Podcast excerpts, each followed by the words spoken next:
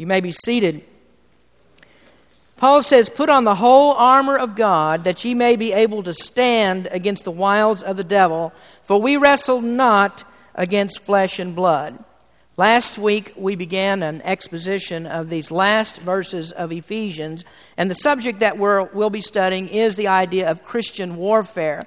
And here the Apostle Paul says that we wrestle. Verse number 12 says that we wrestle, and that tells us that there's a battle that's going on. We're fighting these unseen forces of darkness, and if we're in this battle, we need to recognize who we were fighting. We need to recognize that it exists because many people don't. But we've got to know who we're fighting and we have to be prepared for this fight.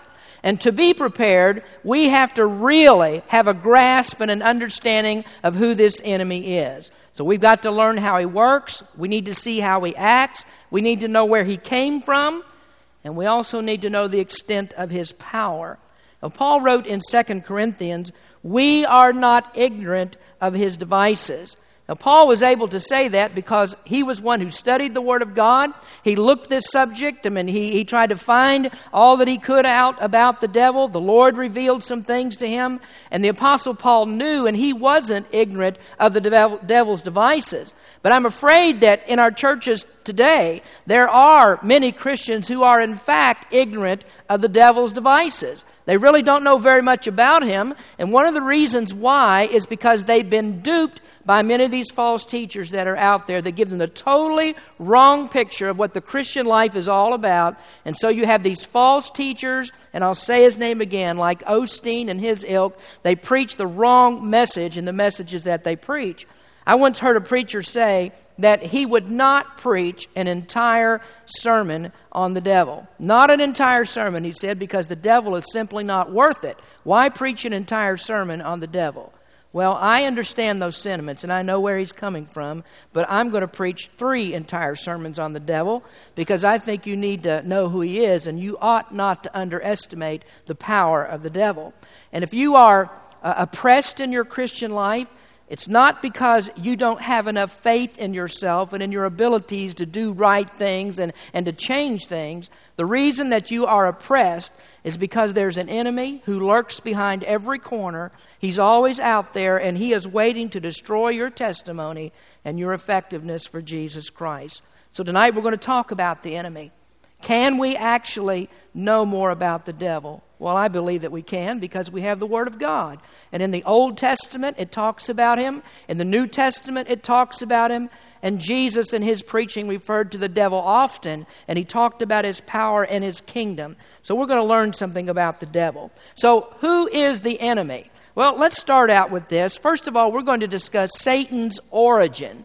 Where did Satan come from?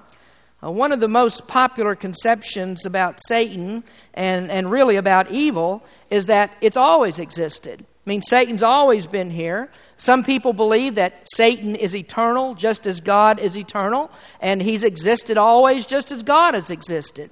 If you go back and you look at some of the ways that ancients uh, believed uh, and the uh, uh, different gods that they believed in, they believed that there was a good God, and the good God was the source of all good things. And then there was another God who was virtually equal to the good God, and he was an evil God, and he's the source of all evil things. And so people have the idea that, or did have the idea that evil was eternal, just like good is eternal. Well, today I don't know if you can find anybody who believes in those kinds of things like, like the ancient people did, but there are some people today who do believe that both good and evil are simply forces that are found naturally in the universe. These are things that are simply inherent in creation. And then there are some who don't believe that evil even exists at all. That evil is merely, the concept of evil at least, is just merely the absence of good, and that's what evil is. Then you have other people like the Mormons, and they don't believe that either Satan or Jesus were, were, are eternal beings, but that both are actually created beings.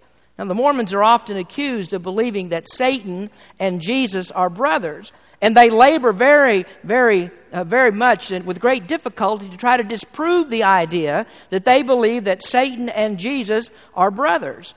But they have a doctrine called the universal fatherhood of God, in which they believe that both Satan and Jesus were created, and so therefore, by logic, they must be brothers.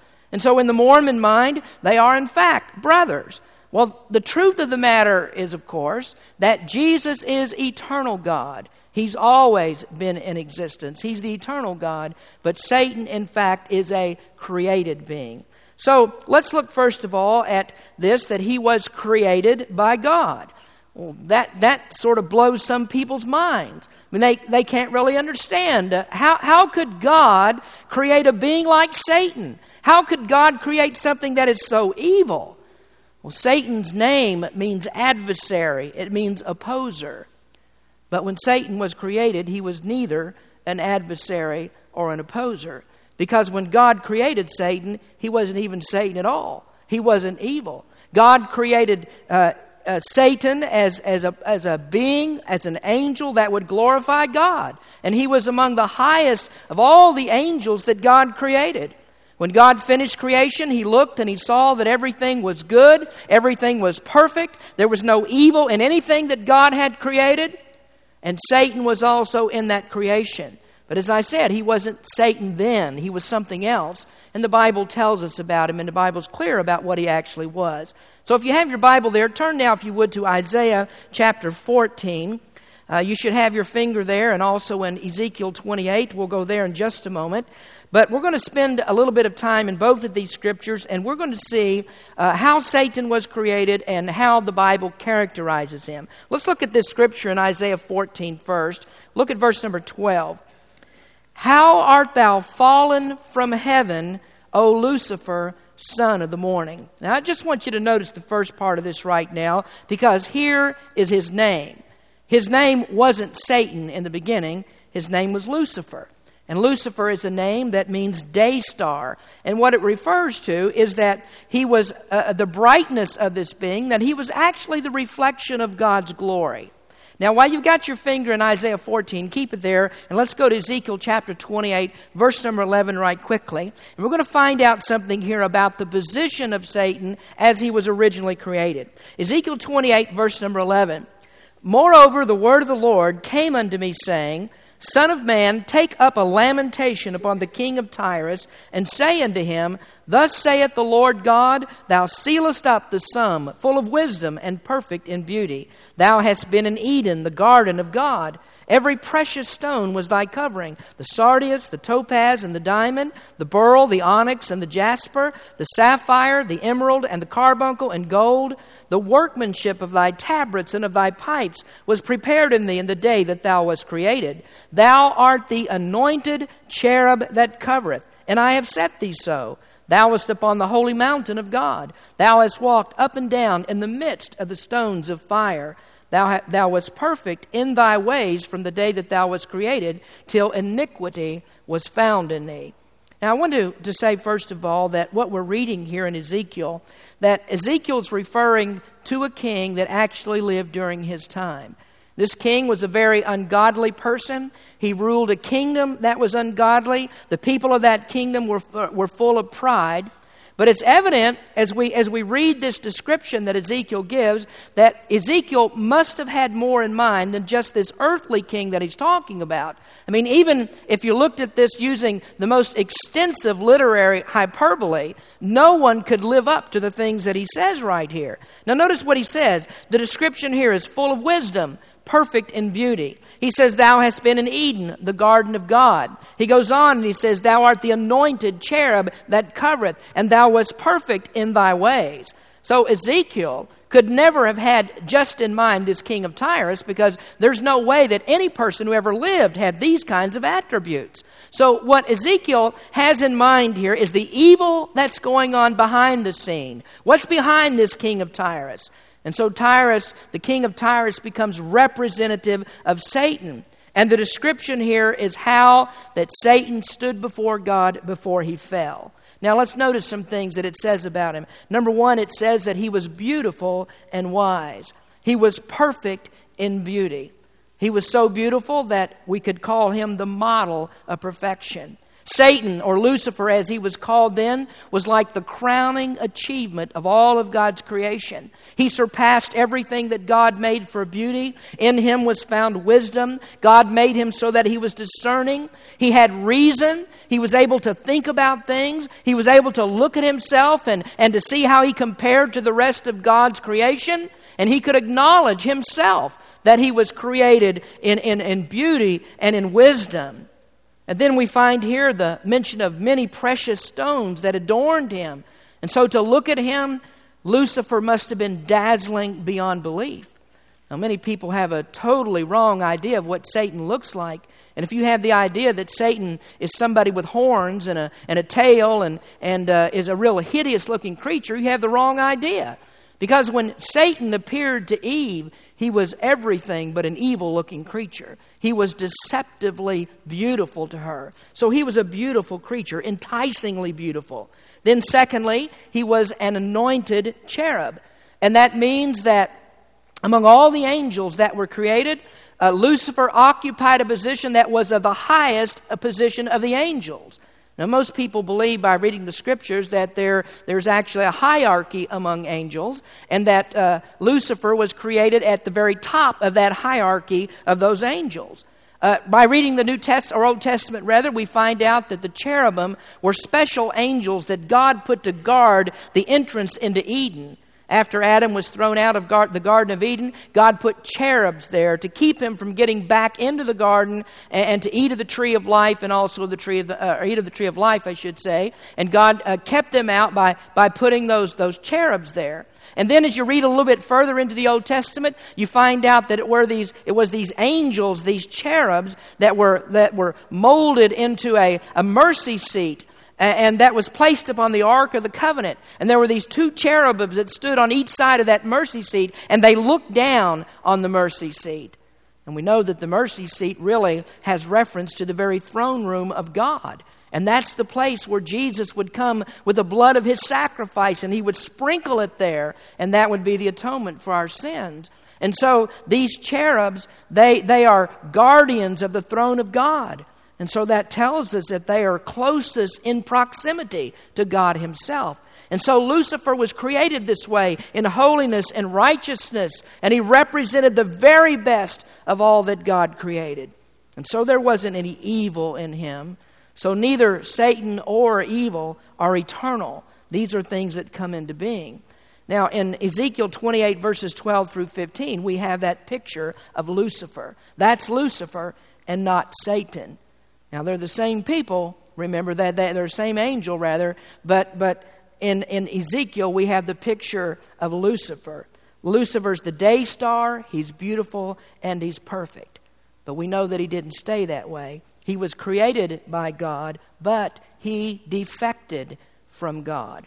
So Lucifer didn't keep that holy estate. He didn't remain in holiness and righteousness. And exactly the time that he defected from God. The Bible doesn't really tell us. It doesn't tell us exactly when he was created, but we do know that he was created before man. He fell before man fell. How long before it happened, the Bible doesn't say. But let's turn back here to this passage in Isaiah and let's see what happened to him after he fell. So we're back now to Isaiah chapter 14, and let's look at verse number 12. How art thou fallen from heaven, O Lucifer, son of the morning? How art thou cast down to the ground, which did weaken the nations? For thou hast said in thine heart, I will ascend into heaven, I will exalt my throne above the stars of God. I will sit also upon the mount of the congregation in the sides of the north. I will ascend above the heights of the clouds. I will be like the Most High. So, beauty and splendor and wisdom and exaltation, all of those things became Lucifer's undoing. Now, he looked at who he was and looked at the way in which he was created, and he decided that's not enough. That's not enough for me. I mean, he, he was an angel with more power than we can possibly imagine, but that was not enough for him. And so he decided that he wanted all power. He wanted all the prestige. He wanted everything that belonged to God and God alone. And so Lucifer set out to make himself God. Well, this cosmic struggle that we're involved in today, That's Lucifer, old Satan, still vying for power. He's still struggling to get power. Now, if you think that it all ended back there in the Garden of Eden and, and everything was settled right then, you're sadly mistaken. Because what Lucifer or Satan is trying to do right at this very moment, he's still trying to wrestle that power away from God. And he still wants God's position. But there's an interesting aspect, I think, here to, to all of this, because some have posed the question well, what was it that pushed Lucifer over the edge? I mean, what was it really that made him decide that with all that he had, with all of his beauty, with his position, with his power, what was it that pushed him over the edge and caused him to rebel against God? Well, again, the Bible doesn't tell us specifically, but it has been suggested that the cause of this was the creation of man. Now, Lucifer was created with all of these wonderful things. He had the position in heaven, he has a rank above all the other angels, but what he could not stomach was man. You see, what God decided to do is that He would put something yet higher between Himself and the creation than angels. And so, what God decided to do, He would make man the very crowning point of His creation. And so, man himself would end up in a higher position than angels. And so, Lucifer then would not only have to serve God, but he would also have to serve man. And isn't that what the Bible says? The writer of Hebrews says this in Hebrews 1:14, "Are they not all ministering spirits?" And that's talking about angels. "Are they not all ministering spirits sent forth to minister to them who shall be the heirs of salvation?" And so that means that not only will the angels serve God, but they will also serve man. And in 1 Corinthians 6 3, Paul wrote, Know ye not that we shall judge angels? How much more things that pertain to this life? And so I can imagine that the most horrible, biting thing that must be on Satan's mind right now is that when the end comes, when it comes right down to the end, Satan will have to sit under the authority of men. Men will judge him. The saints of God will judge him.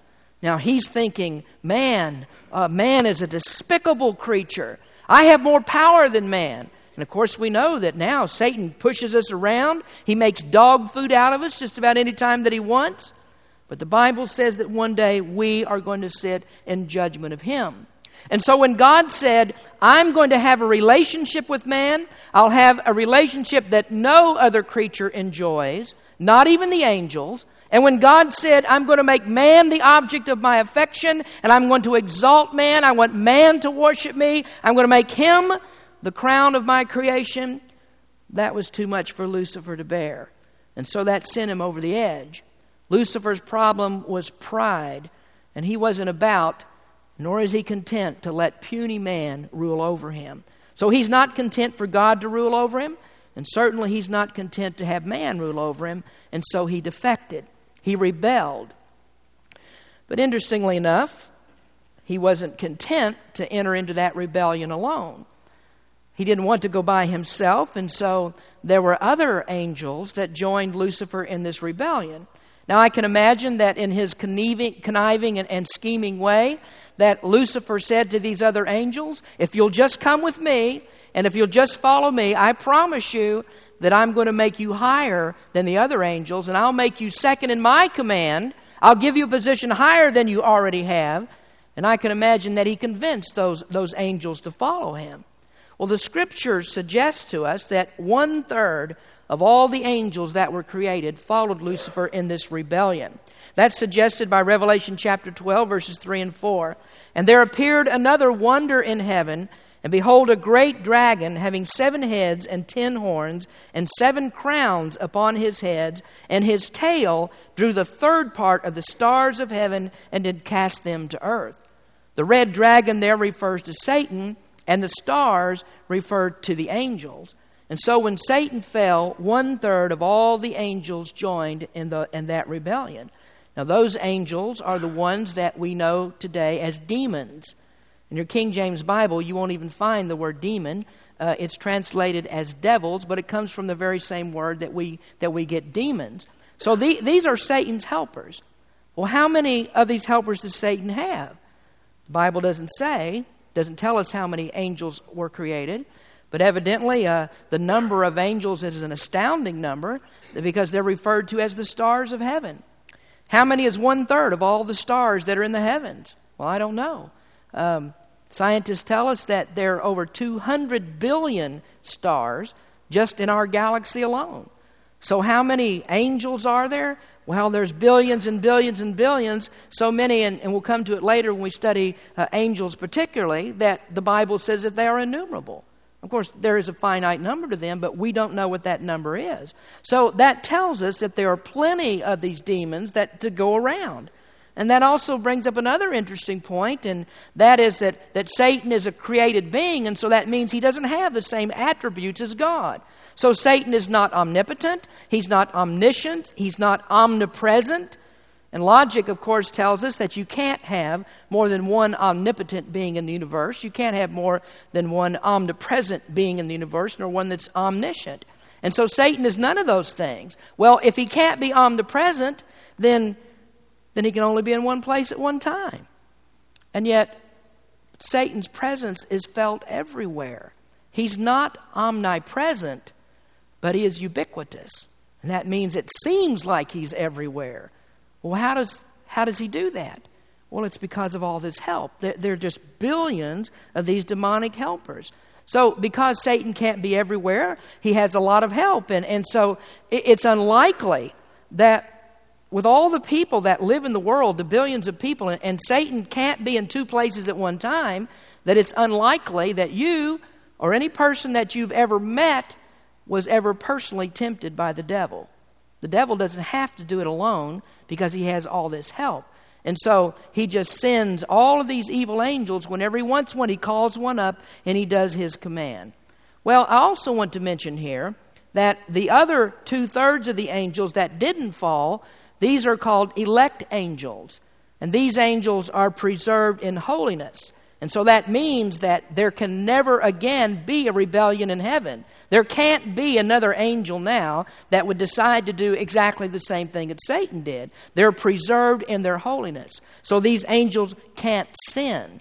And then the Bible also teaches us that there's no redemption for angels. And so that means that any of these angels that decided to follow Satan, they can never be redeemed. They can never turn around and begin to follow God again. You know, I, have been asked the question before well, why? Well, Satan knows the Bible, he reads the Bible. Why doesn't Satan just give up? And why doesn't Satan turn back? And why doesn't he just believe in God now? Well, first of all, repentance, the Bible says, is granted by God. And not even a man can repent unless God grants him repentance, and God won't do that. Now, the, the sins that, that the devil committed, these are against a holy and righteous God, against an eternal God. And so those sins have to be paid for, and he's going to spend eternity in the fires of hell. Now, some people uh, uh wonder about this. You know, uh, well, you think it's unfair that God elects men to salvation. I mean, how is it fair for God to choose some men to be saved and not choose others to be saved? Well, when you ask that question, then just ask the question why did God allow some angels to fall and provided no redemption for them? The elect angels can never turn to God. So if you wonder if God's fair about something, what about those angels? You see, God does exactly what He wants to do. We don't have a right to question anything that God does. So Satan was created by God, he defected from God, and so he was rejected by God. He was Lucifer, he's the anointed cherub that covered, but now he's been kicked out, he's been rejected. His lofty position that he had among those angels was rescinded because he sinned against God. Now let's go back to Isaiah 14 again. Look at verse number 14. This is what Lucifer said I will ascend above the heights of the clouds, I will be like the Most High, yet thou shalt be brought down to hell to the sides of the pit. So God allowed Lucifer to do what he did, and now his doom is sealed. He's rejected by God. Now he, he, he only has hopes for a burning lake of fire. I mean, that's what's going to happen to him. That will be his eternal punishment. Revelation 20, verse 10 says, And the devil that deceived them was cast into the lake of fire and brimstone, where the beast and the false prophet are, and shall be tormented day and night forever and ever. Sometimes we wonder Well, when Satan fell, or when Lucifer fell, why didn't God do something about it right then?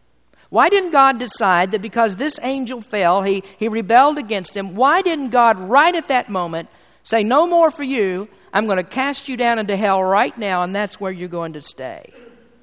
Well, the Bible doesn't answer that question.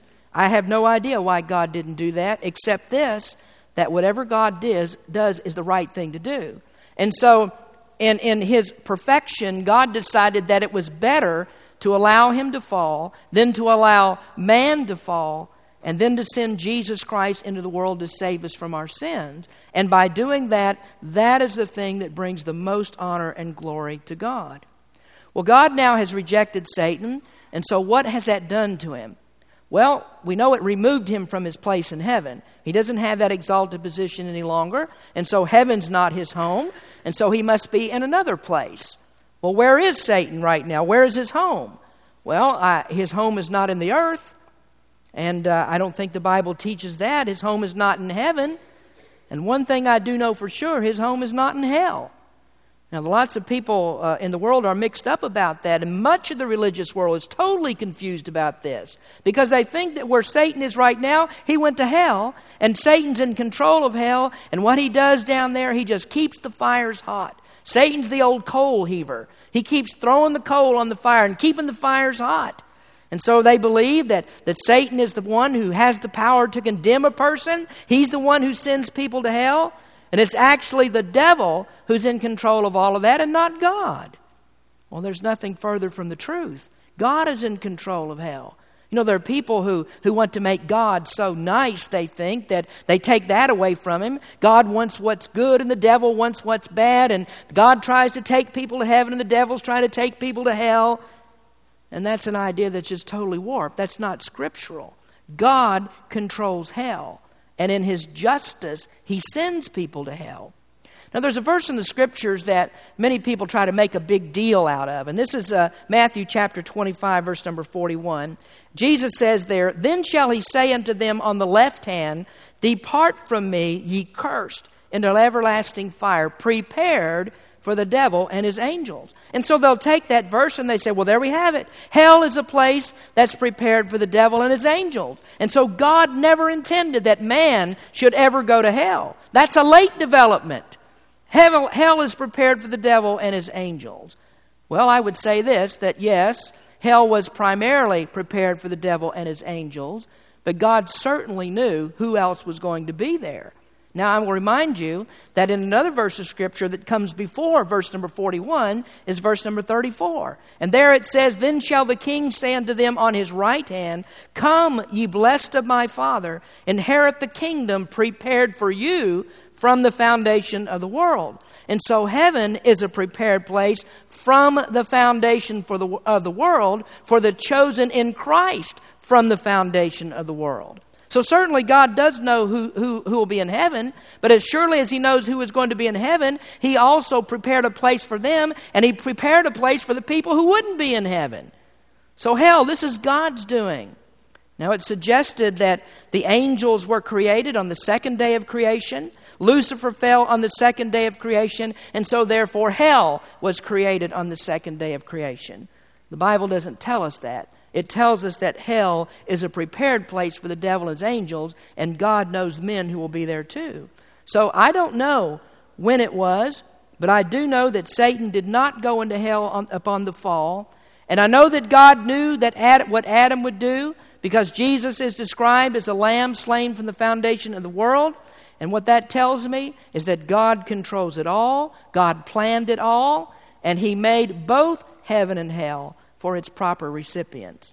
Now, let me go back to this thought again. Where, just where is Satan now?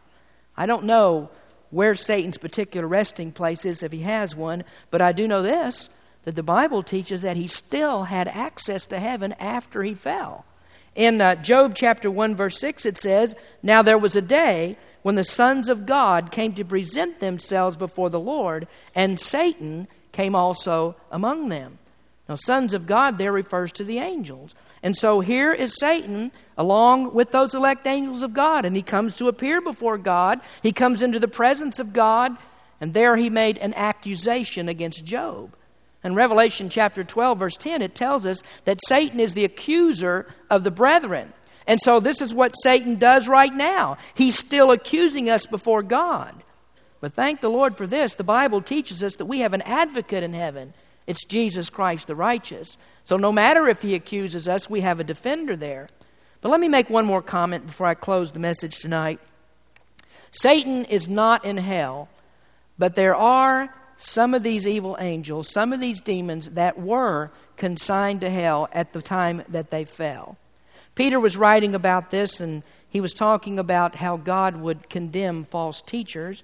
And uh, maybe Joel Osteen wants to pay attention right now because he might be among those. But uh, he compared these false teachers, these false apostles, to fallen angels. And this is what Peter said For if God spared not the angels that sinned, but cast them down to hell and delivered them into chains of darkness to be reserved unto judgment. So that tells us that there were some of these angels that fell, that right then God chained them up, He put them into the bottomless pit, and they, are stay, they stay there. They can't get out. They remain there until the judgment comes. And Jude confirms this. Jude says, And the angels which kept not their first estate, but left their own habitation, he hath reserved in everlasting chains under darkness under the judgment of that great day. Now, I want you to take your Bible, you would, if you turn to Revelation chapter 9. These angels that we're talking about, the ones that fell, some of them, God chained them in the bottomless pit, awaiting a particular day. And I believe that these are the angels, the, these demons that are going to be leashed upon the earth during the tribulation period, unleashed upon the earth in the, in the tribulation period. And while the devil may be an exceedingly beautiful creature, and if you could see him, he would be beautiful, yet these demons that the Bible describes, there's nothing beautiful about them at all. Now let's look at Revelation chapter 9, verse number 1. And the fifth angel sounded, and I saw a star fall from heaven unto the earth now, the star there has reference to an angel. Uh, most grammarians believe that the word fall there should be rendered as fallen. So, in other words, this star or this angel had already fallen. Well, who would that be? Well, that's Lucifer or that's Satan. And to him was given the key of the bottomless pit, and that's where these demons are. And he opened the bottomless pit, and there arose a smoke out of the pit as the smoke of a great furnace and the sun and the air were darkened by reason of the smoke of the pit. And there came out of the smoke locusts upon the earth. Now, these locusts are those demons. And unto them was given power, as the scorpions of the earth have power. And it was commanded them that they should not hurt the grass of the earth, neither any green thing, neither any tree, but only those men which have not the seal of God in their foreheads. And to them it was given that they should not kill them, but that they should be tormented five months. And their torment was as the torment of a scorpion when he striketh a man. And in those days shall men seek death, and shall not find it, and shall desire to die, and death shall flee from them. Now, verse number seven begins the description of these demons. And the shapes of the locust were like unto horses prepared unto battle. And on their heads were as it were crowns like gold, and their faces were as the faces of men. And they had hair as the hair of women, and their teeth were as the teeth of lions. And they had breastplates, as it were breastplates of iron, and the sound of their wings was as the sound of chariots of many horses running to battle. And they had tails like unto scorpions, and there were stings in their tails, and their power was to hurt men five months. And they had a king over them, which is the angel of the bottomless pit, whose name in the Hebrew tongue is Abaddon but in the Greek tongue hath his name Apollyon, and that means destroyer. And this king that's over them, that's Satan. So, what we're talking about here is the kingdom of Satan. And these evil angels, they'll be released during the tribulation period, and they'll go out over the whole earth and wreak havoc upon all the men that are left there after Jesus comes. Now, I'm glad for one thing. I'm a Christian, I'm saved, and so I don't have to go through this time. If Jesus comes back tonight, I'm going with him.